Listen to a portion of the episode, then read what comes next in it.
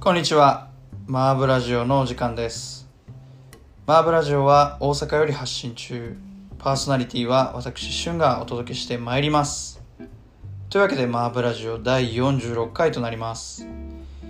前回第よんじゅうごかいの、えー、前回はですね、えー、ラッパーアーティストのタイラー・ザ・クリエイターについてご紹介してまいりましたが、えー、皆さんですね、あの新しいアルバム Call Me If You Get Lost、えー、あのラジオを聞いて聞いた方も多くいらっしゃると思うんですが、えー、アルバムいかがだったでしょうか。えーまあ、本当にあのタイラーというですね、あの本当にパーソナリ魅力的なパーソナリティのある、えー、アーティストの、えー、からですね、織りなされるそのアルバムということで、えー、結構待望のアルバムっていうこともあって、久々に、えー、出てきたものでもあったりするので、まあ、なんかこう満を持してというか、えー、そういったところもね、ぜひぜひ、えー、込み込みで聞いていただければなと思っております。そして、えー、サムネイルとかをですね、見ている方もわかると思うんですが、えー、マーブラジオ今回第よんじゅうろっかいと、えー、なっております。第よんじゅうろっかいの今回はですね、えー、アメリカントラッドというのか、えー、アメリカのブランドとしてはかなり有名なファッションブランドでありますポロ・ラルフローレンについてご紹介していきたいと思います。なんか今更ラルフローレンって何なのみたいなところも、えー、あるかなと思っていたんですが、結構ですね、最近なんかこうやっぱりファッションは、えー、ぐるぐるぐるぐる回ってるとか、流行はぐるぐる回ってるとかっていうのもありますけれども、えー、なんかこうやっぱり、えー、コロナになって家に入って、えー、でも最近ではですね、ワクチンとかも出てきて外に出るのも全然別に問題ないような、えー、流れになってきてる、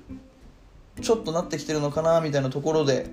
えー、みたいなところともですね、関係してくる、えー、テーマになっているのかなと個人的には思っておりますので、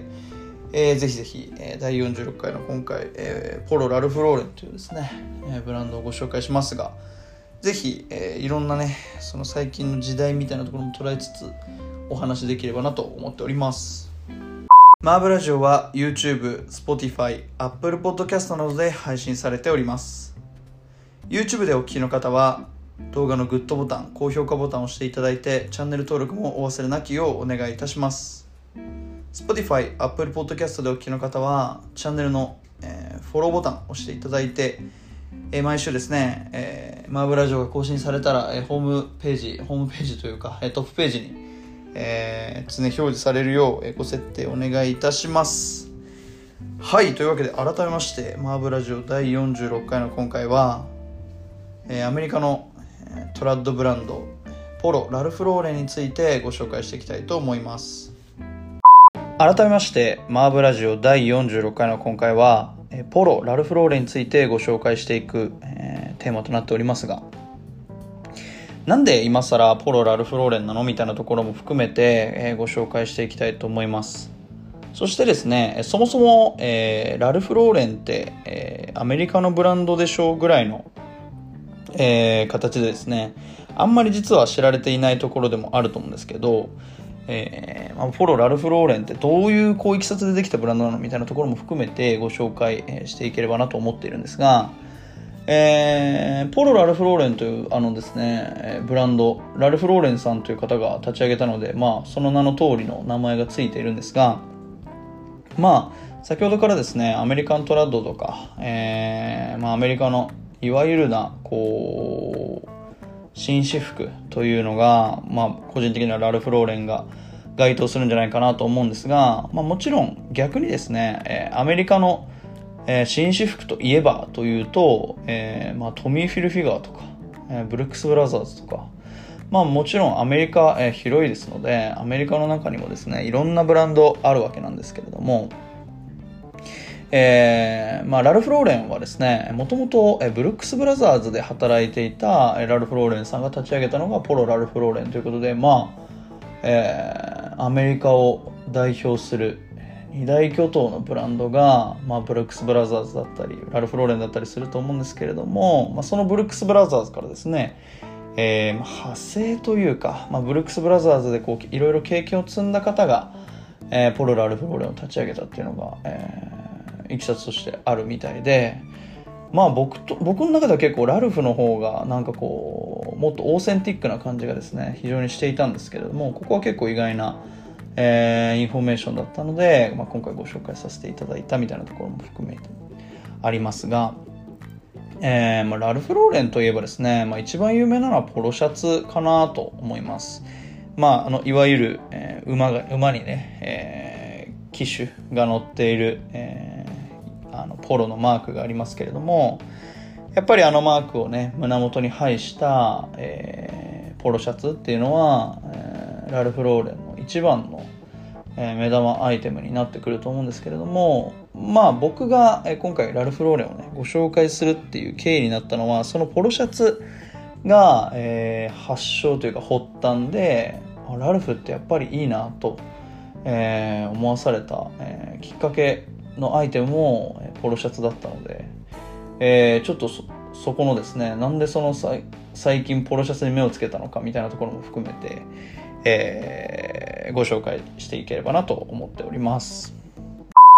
まあ、僕がですね最近、えー、ポロシャツちょっとありかもって思ったきっかけはですね、えー、結構会社に出ていく機会が増えたっていうことが、えー、いっこあってですね、というのもまあ、僕やっぱりすごく在宅勤務が多いみたいな話は、えー、ラジオでも今までさせていただいてたと思うんですが、まあその中でも結構こう会社に行く機会っていうのが最近増えて、えー、その中でやっぱりまあ T シャツで行く時もあるっちゃあるんですけど、やっぱりポロシャツだったりそういう襟付きみたいなところも、えー、着ないといけないみたいなシーンがやっぱりあって、まあどうしてもですねえー、スーツをかっちり着るのはちょっともう暑いしみたいな部分も含めて、ポロシャツって結構立ち位置として、えー、T シャツよりも、えー、フォーマルだけど、えー、スーツよりはカジュアルみたいなところがあるなという思いがあってですね、ちょっとポロシャツ久々に袖通してみようかなと思ってですね、あの 今, あの今持ってる現状、えー、持ってるですねポロシャツに袖を通してたんですけれども、なんかいまいちしっくりこないとっていうのがあって、まあ、それなんでかって言ったら、やっぱりコロナウイルス流行ってもうすごく家にいる時間って増えたと思うんですよね。家と、まあ、家にいた外に出たとしても本当に、えー、近くのスーパーとの往復みたいなのが急に強いられたりとかして、えーまあ、あんまりこう遠出する機会もなければ、えー、人前に出る機会ももちろんなくなったみたいなところも あ, あるなと、えー、すごく思っていてですね、まあそういった中で、まあ、何が起こるかっていうと、えー、よそ行きの服がどんどんどんどんこう着る機会がね、よそ行きの服をに袖を通す機会がどんどんどんどん減っていくっていうことが、えー、起きてるなということに最近気づきまして、えー、そうするとですねどんどんどんどんこう服はカジュアルになっていったような気がします、僕の中では。まあ、特に僕は本当に楽な服っていうのがすごく好きなので、休日も、えー、どちらかといえば T シャツで過ごしたいし、えーまあ、休日も結構襟付きを着る方って結構いますけれども、僕結構それがなんとなくこう体に力が入るような気がしてあんまり好きじゃなくてですね、えー、なかなかこう襟付きっていうのを、まあ、休みもそうだし在宅しててもやっぱり襟ついてたらちょっと苦しいような気がするしみたいなところで全然着る機会がなく、まあ、もちろん休みでも、えー、なんかこうかっちりしていかなきゃみたいな場面ってあんまりなくてですね、そうすることでどんどんやっぱ服がカジュアルダウンというか、えー、スウェットの上に T シャツみたいなのはもう割と本当に寝巻きスタイルみたいなのでですね、もう全く問題ないなっていう感情に最近はなっていたところがあったんですけれども、まあ、そういったですね、まあ、コロナウイルスがどんどんどんどんこうなんだろう、まあ、猛威はもちろん今も振るっているとは思うんですけれども、その中で、えー、本当にね、まあ、僕が出社する機会が増えたっていうのもあるし、まあ、ワクチン接種とかも進んで、えー、割とねそのよそ行きする格好が増えたっていう人結構多いと思うんですよね。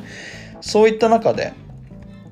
やっぱり、えー、さっき言ったみたいに人前に出なきゃいけないみたいなね、えー、仕事をされてる方は、えー、特に感じる部分であると思うんですけど、やっぱりスーツだったり、まあもちろんさ、今ご紹介してるポロシャツだったりっていうのを着なきゃいけないみたいな機会があって、えー、そういった時にですね、えー、やっぱり、まあ、ポロシャツといえばラルフ・ローレンでしょうとなる僕はですね、えー、まあそのちょっとこう今まで着てたポロシャツがなんとなく違うから、えー、やっぱりちょっとあえてその一番ポロシャツといえばみたいな、その素に戻ろうみたいなところもあってですね、えー、ラルフ・ローレンの、えー、ポロシャツに手を出したというのが、えー、一応きっかけで、まあ、その体験も含めてですね、えー、ちょっと面白いことが何個かあったので、えー、今回のマーブラジオでもですねご紹介していければなと思っております。ここで一曲ご紹介いたします。レジスノーフューチャリング、えー、ティナーシェでディスコパンツ。はい、というわけで、えー、今週はディスコパンツというですね一曲をご紹介させていただきます。レジスノー、えー、実はいっかい日本に来日して、実はその間に逮捕されてるっていうなかなかお騒がせラッパーのレジスノーですが、僕一回生でですね、えー、大阪でかな、去年だか一昨年ぐらいに、一昨年かな、一昨年に、えー、レジスノー、えー、大阪でライブするっていうので、えー、見に行ったんですけれども、あのー、真夏のライブなのにダウンジャケットを着てる ディージェー を連れてくるっていうなかなかこう、えー、変わった、えー、ラッパーなんですけれども、まあそのレジスノー、えー、無事釈放されて本国に帰って、えー、結構久々のリリースなのかな。まあ僕結構レジスノー追っかけてるので、えー、ここ最近あんまりこう鳴かず飛ばずだった、えー、ところもあるかなっていう印象だったんですけれども、ここで急にですね、えー、フルアルバムをリリースして、そのアルバムに、えー、収録されているこのディスコパンツという曲、フューチャリングに、えー、ティナーシェというですね、もういわゆる、えー、もう アールアンドビー の、えー、女性でシンガーでというですね、もう非常にあのバランスの取れた、えー、女性ボーカルとのコラボで、えー、曲名にもある通りですね、こう割とディスコライクな、えー、どちらかといえばなんだろう、そのラッパーが歌う音楽というよりかは結構こうちょっとメロ、メロディックな、えー、ヒップホップというよりかは、えー、ポップスに近いような、えー、曲調をですね非常にうまく乗りこなした、えー、一曲となっております。まあそこの意外性みたいなところとですね、やっぱりこの夏の開放的な雰囲気っていうところもあって、えー、今週の一曲として、えー、取り上げさせていただきました。まあ本当にレジスノーのみならず、今日の客演に入ってですねティナーシェもねすごくいい、えー、女性ボーカルでかつ歌手やられてる方なので、まああのおのおののねソロワークもすごくいいものなので、やっぱりおのおのですねソロですごくいいものを出してるからこそ、まあもちろんそこが相まって、えー、悪くなるってことはほぼないというですね、まあ、当たり前の化学変化を起こしている一曲ディスコパンツですので、えー、今週の一曲としてご紹介させていただきました。改めてご紹介させていただきます。レジスノーフューチャリングティナーシェでディスコパンツでした。改めましてマーブラジオだいよんじゅうろっかいの今回はアメリカの、えー、ファッションブランドポロ・ラルフ・ローレンについてご紹介していきたいと思います。先ほども言った通りですね、えー、結構こう外行きよそ行きの格好が増えたみたいな話もさせていただいたと思うんですが、えー、その中でポロシャツというところにですね、えー、目をつけて、えーまあ、ラルフ・ローレンに行ってですねポロシャツを、まあ、袖を通したわけなんですけれども、やはりですねもう全然違うんですよね、えー、まあもう本当に肩のなんていうんだろうな幅感だったり、その肩の幅を持たせつつも、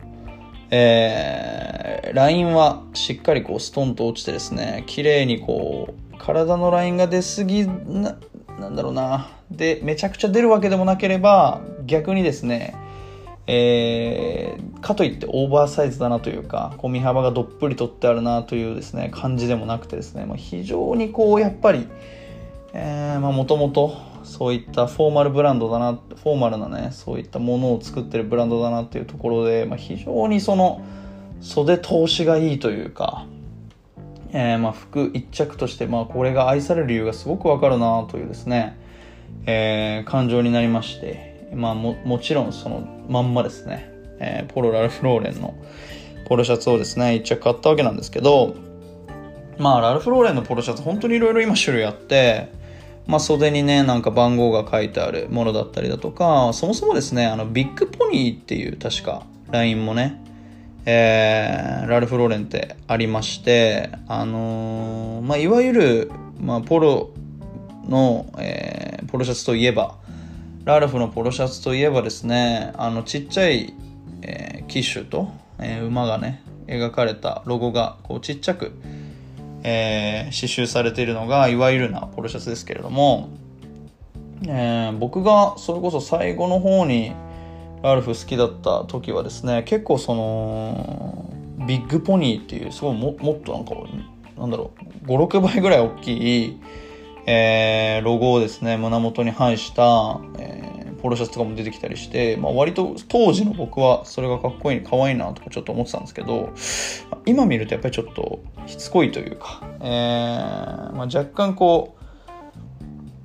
なんていうんですかね、えー、若い感じがしてしまってなかなか手が伸びないなというところではあったんですけれども、まあ、そういったラインとかもあってまああんまりこう手出しするっていう感じではなかったですけれども、まあいろいろ見た中でやっぱり、えー、本当にねオーソドックスな、えー、オフホワイトの、えー、生地に、えー、黒いですね、えー、ラルフのマークが載った、えー、シンプルなポロシャツを選んだわけなんですが、えーまあ、その時ですね僕試着したんですけれども、えー、まあ先ほども言った通りご多分に漏れずですねスウェットパンツに T シャツというですね本当にラフな格好をですね本当あの最近は別にどこに行くにでもしちゃっているんですが、えー、その中で意外と、えー、まあもちろんトップスだけの試着なので、えー、スウェットにですねポロシャツを着たわけなんですけれども、そういえばと思い出しまして、まあファッションは抜け感だとかバランスだとかって結構言う方いらっしゃいますけれども、こう意外とスウェットにポロシャツって合うなっていうのを久々になんかこう改めて思い返したというか改めて思って、いや意外とこの合わせいいかもっていうのが、えーまあ、今回ですねラルフのポロシャツをご紹介するにあたって思った部分で、まあ、さっき言った通り、まあ、在宅勤務が増えたとか、えー、家で過ごす機会が増えたとかっていうところもあって、やっぱりそのもうスウェットもう本当に寝巻きスタイルというか、えー、ちょっとこうおしゃれスウェットにおしゃれ T シャツみたいな、えー、気利かせてますよみたいな感覚でですね、えー、外に出て、えー、服をね服選びをしてたと思うんですけれども、えー、もっと原点に、えー、ファッションというですね、えーまあ、割とオーソドックスな定義で原点に立ち返ればですね、まあ、スウェットパンツに T シャツだと、まあ、締まりがなくてなんかこうどこでじゃあ服のこうファッションを締めようかみたいなところも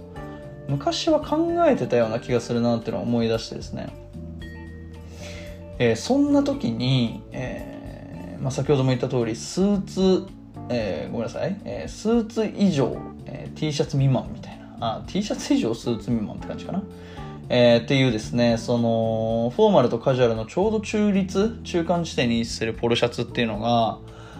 えー、もう休日というか、えー、家代表みたいなですねスウェットっていう割とこうもうカジュアル代表のアイテムと合わせた時に、まあ、すごくバランスが取れてて、そしてですね今の、えー、なんか自分のムード、えー、少しずつこう会社に出ていくとかえー、よそ行きの必要が出てくるとか、えー、そういったですね自分のその環境にすごくマッチしてるなっていうのを感じて、まあそのなんか急にスーツ着るのってやっぱ苦しいからあのポロシャツから始めようよみたいなのって結構あるんじゃないかなと思って、えー、今回はですねそのマーブラジオでご紹介するっていう風に話に至ったわけなんですけれども、まあやっぱりその休日でもえー、T シャツ感覚のような形で、えー、ポロシャツって着れるし、まあ、そういったですね着方が本来はあったはずなんですよね。僕もすごいやってた、えー、着方なので、まあ、そういうのも僕はあると思いますし、えー、どんどんどんどんですね、まあ、その世の中が、えー、割と今外に向いてるようなタイミングですので、えー、そういった時にやっぱりT シャツスウェットっていうのはですね結構、えー、なんかなんて言うんだろうな、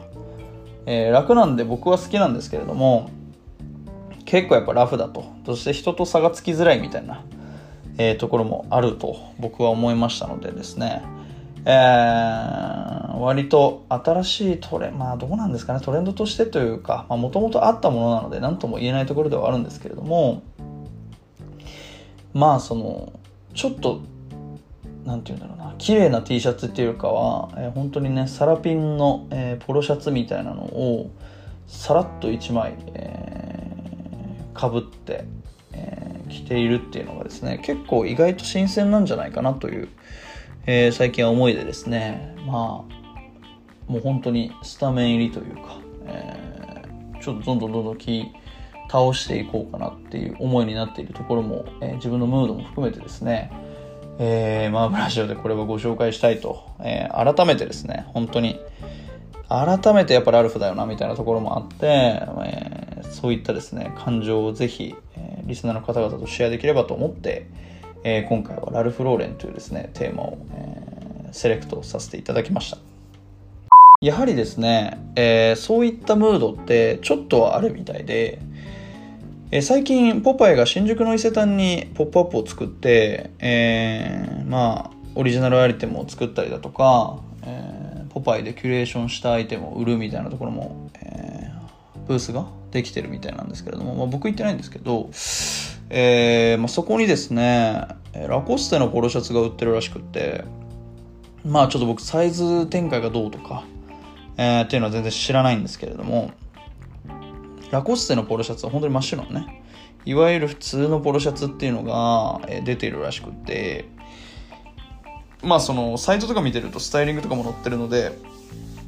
ちょっと見たらですね、なんとですねアメリカンアパレルアメアパってないのか今ロサンゼルスアパレルか、えー、ロサンゼルスアパレルとですの、のスウェットパンツと、えー、ラコステのポロシャツ合わせるっていうですねスタイリングがあって、あ、まあ、やっぱりちょっとこうそのムードってあるんだなっていうのもちょっと思いましたし、えー、なんかね本当にそのそのシーンが確かねポパイ編集部マガジンハウスにいるモデルを撮ってるような、えー、確か絵で、まあ、その絵もねなんかすごい自分のムードと似てるなっていう思いがあって、まあ本当にそのなんだろうなんなら B さんスウェット T シャツでいきたいですよみたいなところもあるけれども、やっぱり、えー、ちょっとちょっとずつちょっとずつ、えー、外の世界に出ていかなきゃいけないみたいなところで、まあだったらスウェットに T シャツじゃなくてちょっとポロシャツをかませてみようよみたいなおしゃれのねこう外し方というか、えー決め方みたいなですねのってやっぱりあるんだなと、えー、感じた一例でもありましたし、えー、やっぱりそのなんだろうなポロシャツってやっぱ手入れもすごい簡単ですよね。あの別に洗濯機に突っ込んで、えー、ハンガーでかけて干せばね全然その別にダメージしないですし、えー、もう本当になんだろうT シャツ感覚のような形で、まあ、襟だけ大事にしておけば全然全、あのー、いちねんにねんごねんはちょっとどうなんだろう白とかだとなかなか、あのー、いろいろ汚れてきたりするとは思うんですけれども、えー、全然ですね、あのー、着倒せるものになってると思いますので、まあ、やっぱりいいものはいいよっていうところで、まあ、ユニクロのポロシャツももちろんねすごくいいものはあるんですけれども、やっぱりラルフローレンのポロシャツだったり、えー、さっき言ったラコステミンのポロシャツだったり結構いろんなね、えー、ブランドがポロシャツ出してますけれども、やっぱり、えー、ラルフといえばポロシャツポロシャツといえばラルフみたいなところもあって、まあ、僕は、えー、久々にそのねラルフのポロシャツに袖を通した時の感覚がすごいこうしっくりきたので、まあその感覚っていうのはぜひ皆さんにも味わっていただきたいなとは思っております。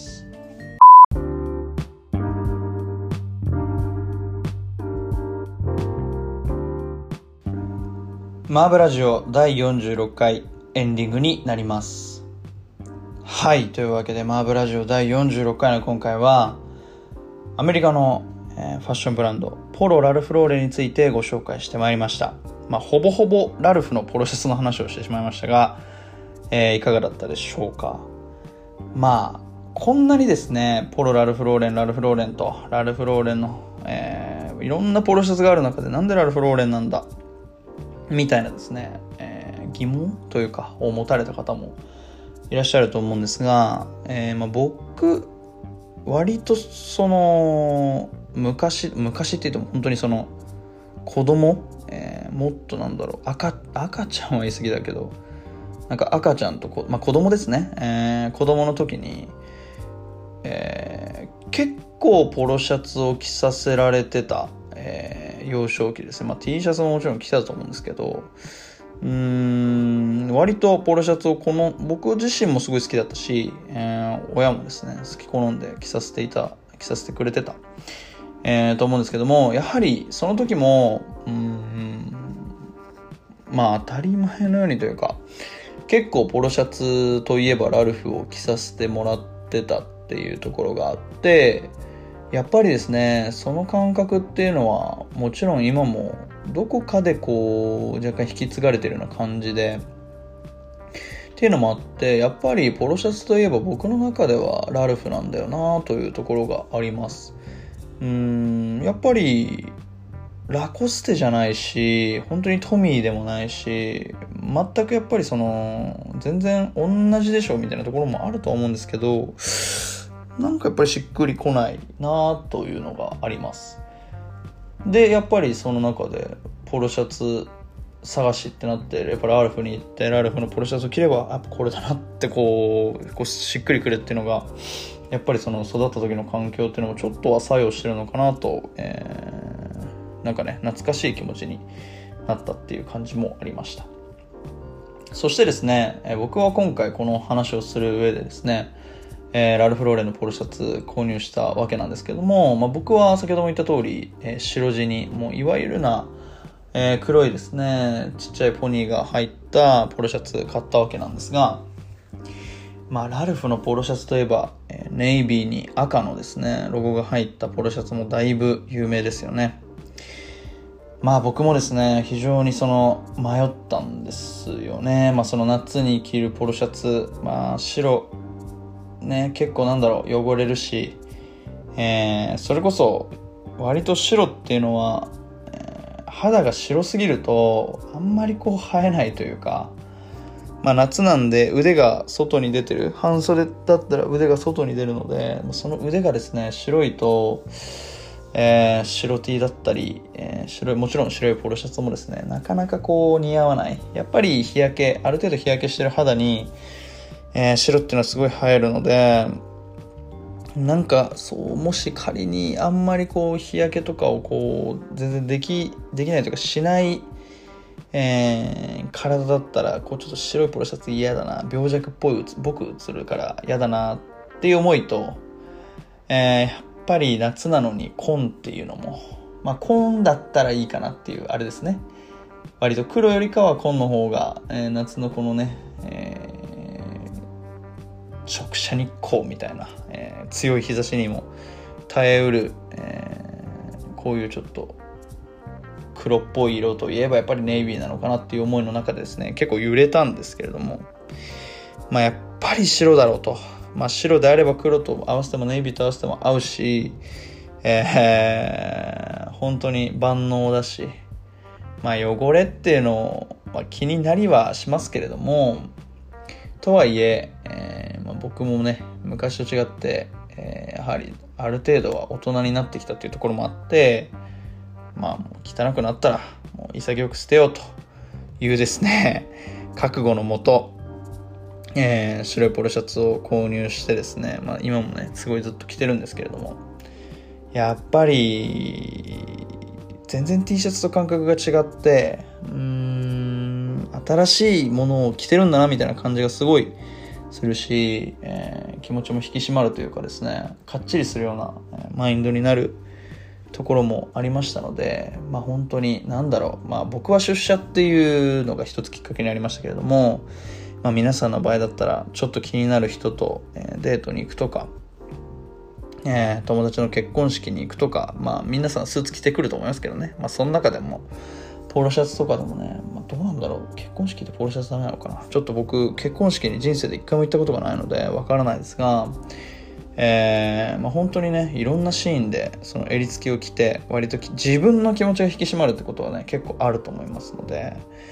まあ本当に、えー、美味しいフレンチ食べに行くとか予約取れないフレンチ食べに行くとかっていうのでも全然いいと思いますけれども、えーまあ、そのよそ行き、えー、人に不快なエチケット、エチケットとして襟付きを着るっていうのはもちろんありますけれども、まあ、自分の気を引き締めるっていうね使い方も、えー、僕はポロシャツには結構そういう作用が含まれてるかなと思いますので、まあぜひ、確かにちょっとポロシャツ最近着てないなとか、えー、シャツ着てないなみたいなのがあったらですね、えー、ぜひクローゼットから引っ張り出してきてですね、まあ、着てみると結構意外と、あ、この感じあったなみたいなのをね思い出すと思いますので、非常に面白いかなと思います。そしてですね、やっぱりそれはまあおのおの皆さんラコステが好きとか、えー、トミーが好きとかいろいろあるとは思いますが、やっぱりそこに、えー、ラルフローレンっていうのもね、僕結構タンスに入ってる人多いと思うんだよな。なので、えー、ぜひそれが、えー、胸元にですねポニーマークがあることを祈って今回のラジオ、えー、以上とさせていただきたいと思いますが、改めまして、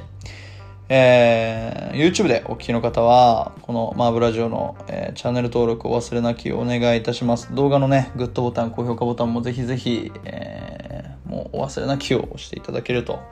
非常に励みになりますので、応援にもなりますので、ありがとうございますということで押していただけると幸いです。Spotify、Apple Podcast でお聞きの方はチャンネルのフォローボタン、えー、忘れなきを押してくださいませ。というわけでマーブラジオだいよんじゅうろっかい、お相手は、えー、シュンがお送りいたしました。また来週お会いいたしましょう。さようなら。